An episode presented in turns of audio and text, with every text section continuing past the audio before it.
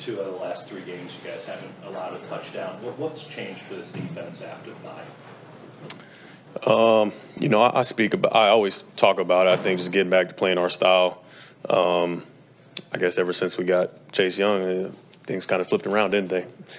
Um, but it's it's a combination of things. I mean, just us playing together as a unit. You know, the rush and the coverage. Um, winning on third down has been crucial for us. You see today, I think they were like one for nine on third down. That's winning football all day long. So uh, we got to keep it going. There's there's still room for improvement out there. Uh, I feel like we really could have snuffed them out, but it uh, I'll take I'll take what we did. It seems like you guys had talked all year that the sacks would come eventually at 15 over the, over the last three games. What, what, are you seeing from the pass rush right now, where it seems like you've got you know, splitting a lot of sacks, you got a lot of you know two guys. What, what's working right there? Right now? yeah, I mean, I, I, spoke with the back end. You know, I feel like all the back seven. I feel like as long as we are on top of our job in the back, the D line they're so talented up front, so relentless. As long as we're sticking our covers, like they're gonna go out, they're gonna go out there, they're gonna eat every time. So, um, kind of spending extra time going over the route concept, especially on third down, and working in working in unison, rushing coverage. I think that's why you see the results. Can you feel when the pass rush is rolling like it is right now, like as the game is going on?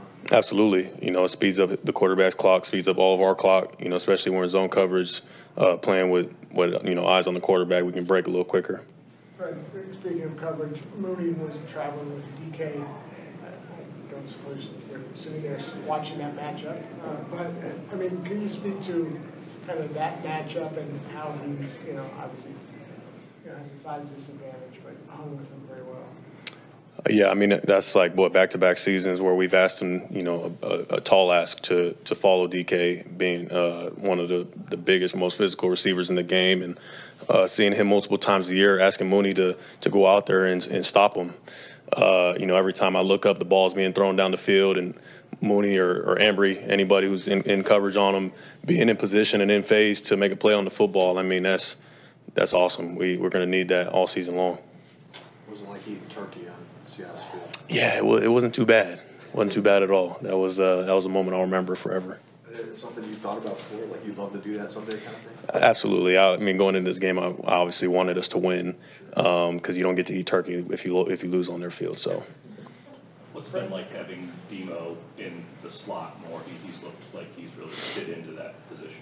It's been awesome. Uh, Demo, one of the best football players we have on this team, in my opinion, doesn't get talked about enough. I think the things that we ask him to do uh, week in and week out, the fact that he's able to play outside corner and nickel, and the humility to even do that. You know what I'm saying? Like he's like I said, one of the best players we have, and uh, I, I, love taking the field with him. He's just got a nose for the football, physical, can cover really well. He's been doing awesome for us.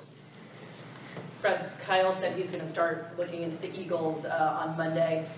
Obviously, you're going to take a couple days, but given the future seeding implications of that game, when do you plan to start looking into that one?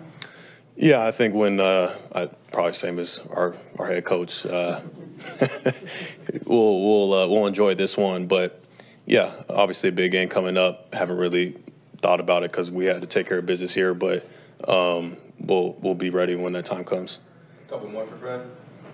Fred, this is you weren't here for most of the misery of the Niners in Seattle uh, but there was a lot. Uh, and uh, this was the most lopsided win by the Niners in Seattle since '88 in the United Kingdom. Is that right? Yeah, just given the history and the, and the rivalry here, is that particularly sweet to do it? You know, and win by 18 here. I mean, a win against that team, they play us so hard every single time we play them. A win, regardless of the score, I feel like is is really big for us, and it's in the division on the road um, in a big time situation. I mean, I'm I'm so proud of how our team competed. You're starting to lose momentum a little bit in the third quarter. I mean, was, was there a moment on the sideline where you said, okay, let's just uh, kind of stabilize this and, and do what we can do? Yeah, no panic, no panic at all. I feel like the things that they were getting, it was it was self inflicted. You know, uh, we we just had to get back to, to, to our you know playing our technique and fundamentals, make them earn everything. And uh, I think, like I said earlier, winning on third down was crucial for us on defense. All right, thanks, Brad. Thanks, guys.